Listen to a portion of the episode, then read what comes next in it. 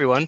My name is Ryan Groff, and the next installation of our LEAP podcast, uh, we're going to be interviewing Kelly Clifford. She is director of LEAP New England. So, Kelly, nice to be with you today. Thank you so much, Ryan. It's great to be here as well. I'm looking forward to it. I hope you've got some interesting questions for me. I I think I do. All right. So first off, though, um, where are you from? What part of Australia?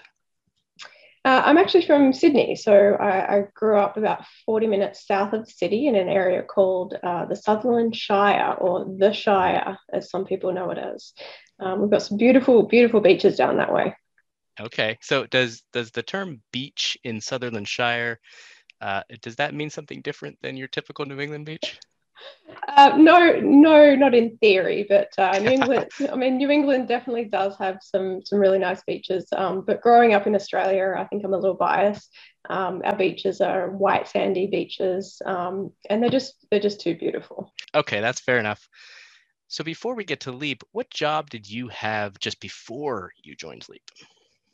Um, so before I joined Leap, I was actually working in a law firm uh, as a legal secretary. Um, so I was there for about uh, four years, uh, mainly working in areas of law such as personal injury, uh, workers' compensation, uh, and dust diseases.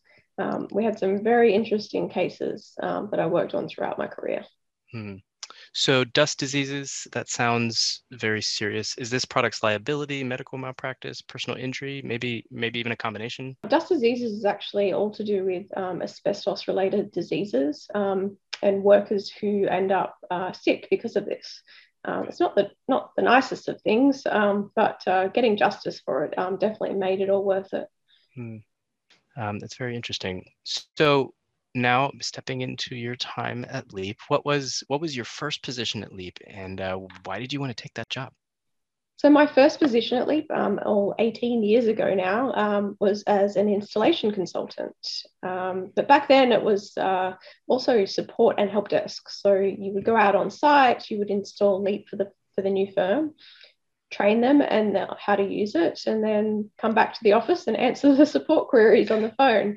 Um, so it, it, was a little bit of a mix. Um, I got into it because I, uh, working in a law firm, you know, looking at hmm. systems that they had and everything like that, I always had an interest in technology and I really just wanted to get into that field. And this was hmm. just the appropriate step, um, actually installing um, great, great software for, for law firms. Mm. Yeah, that does, it does sound like a natural step. Um, can you say more about 18 years ago Leap? Um, how, how big was the team back then? Did it feel like a startup? Did you know um, that you were working for a company that would later become a global player in legal tech? Oh, you're testing me a little bit on my memory here, Ryan. but uh, back then, um, the team was probably around 30 staff. Um, so when I joined, though, it didn't feel like a startup actually. Um, everything was running really smoothly, um, and I felt like I just slotted in nicely to the team. Um, the founder of the company, Christian Beck, um, was actually a, a, big entrepreneur. So he always was looking at new, new ways of doing things and wanting to kind of push the boundaries. And I think that I knew one day our company would make it global. Hmm. Well, you you were definitely right. So, can you give us a quick history of your particular work at Leap prior to joining Leap in the US? Oh, a quick history. Okay, that's a, a, lot of years to go through there, Ryan. But um, uh, I worked um, for a lot of years as the consultant um, before I was then promoted to consulting manager, where I was able to pass down um, all of my knowledge to uh, new team members um, and then create new processes and procedures to really help streamline implementations.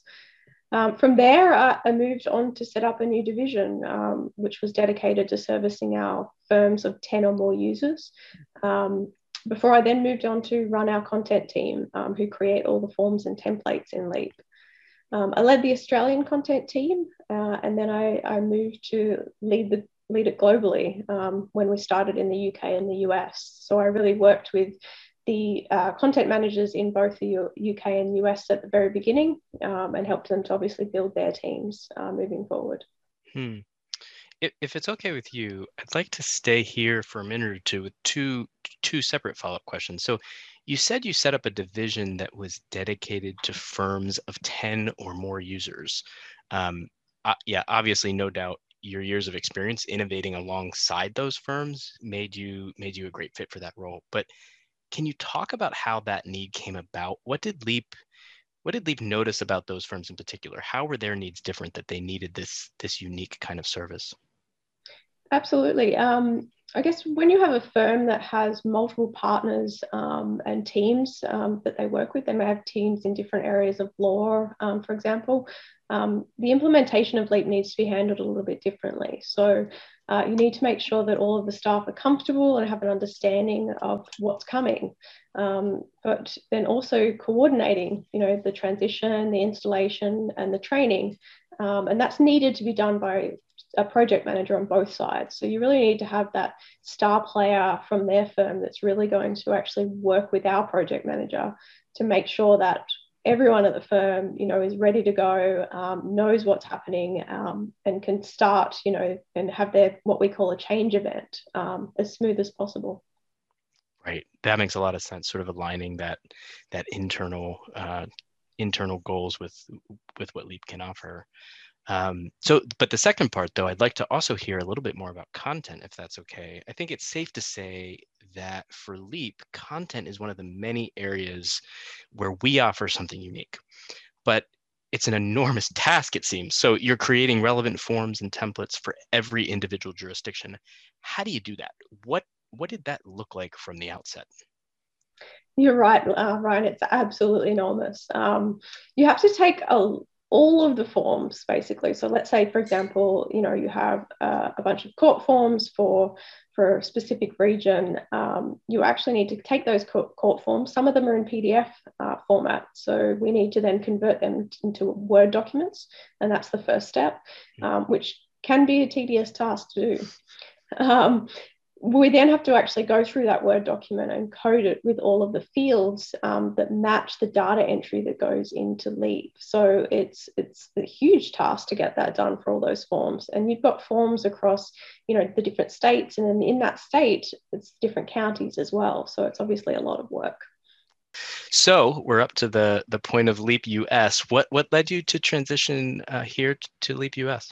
Absolutely, Ryan. I mean, it is a huge step, obviously, moving to a new country. Um, but with the growth of Leap US, um, it was starting to show that with each state needing different forms and templates, that my expertise was needed in the US. So I took the big plunge and, and moved to the US um, to set up the team. Um, they asked me nicely to, to move over here. Um, so I basically built a team so that we will be able to accelerate the design and automation of everything for each state. Uh, after doing this and then finding a great leader uh, to take over for me, I was then promoted to Chief Operating Officer for Leap US um, to further help the rest of the operations side of the business, which I obviously, as mentioned earlier, have a lot of experience in as well.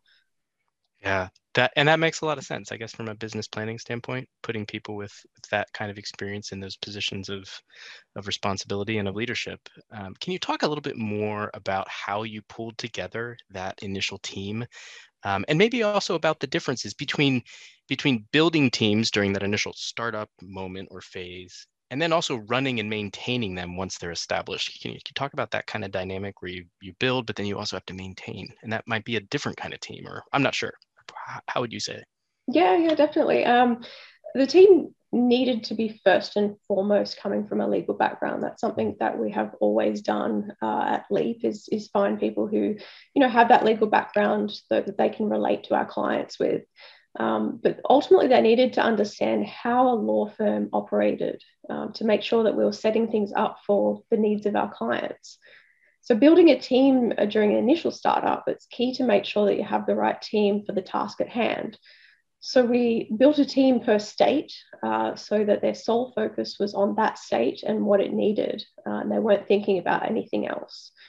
Longer term, the key element is to continuously work with the team closely, listening to their feedback and their needs so, after some feedback, we decided for efficiency to split the team out into specific roles that they played to their strengths.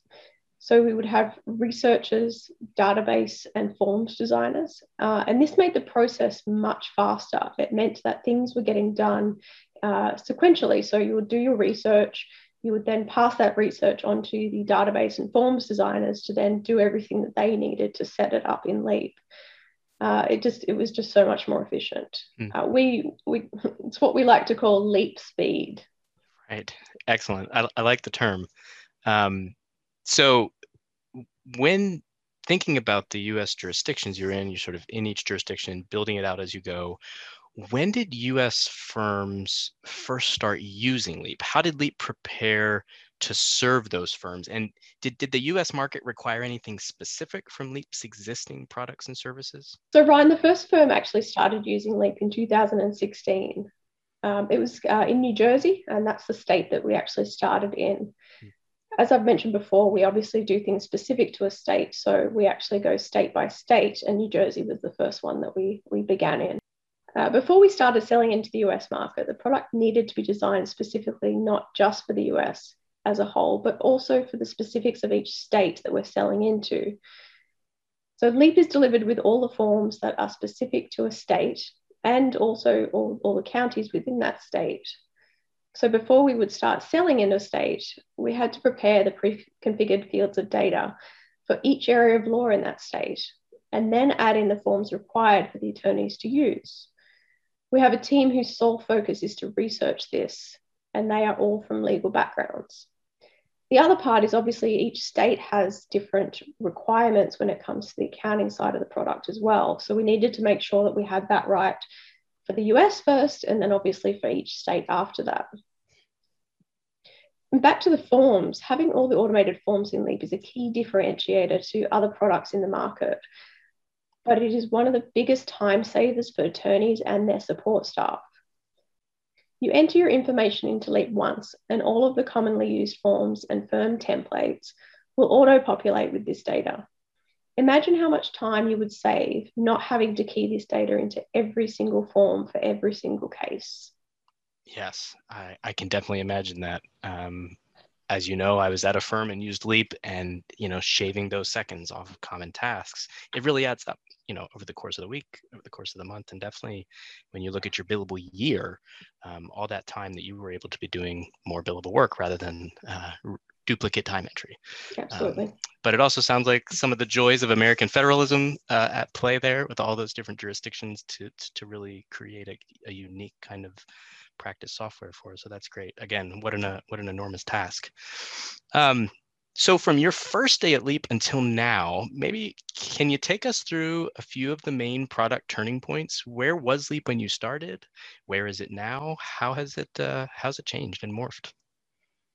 Okay, again, going back a long way there, but um, when, uh, when Leap first started um, in Australia, it was purely just case management and document automation system our founder actually designed the product to help his father become more efficient in his practice. Um, this is where uh, it was when I started, um, and that's what I was installing and training on. From there, the need from our clients was to have a legal accounting system, but not just a standalone system, one that integrated with the case management system. So back then, it was two separate products, but the information would flow between them. Hmm. Um, this was all server based at the time as well.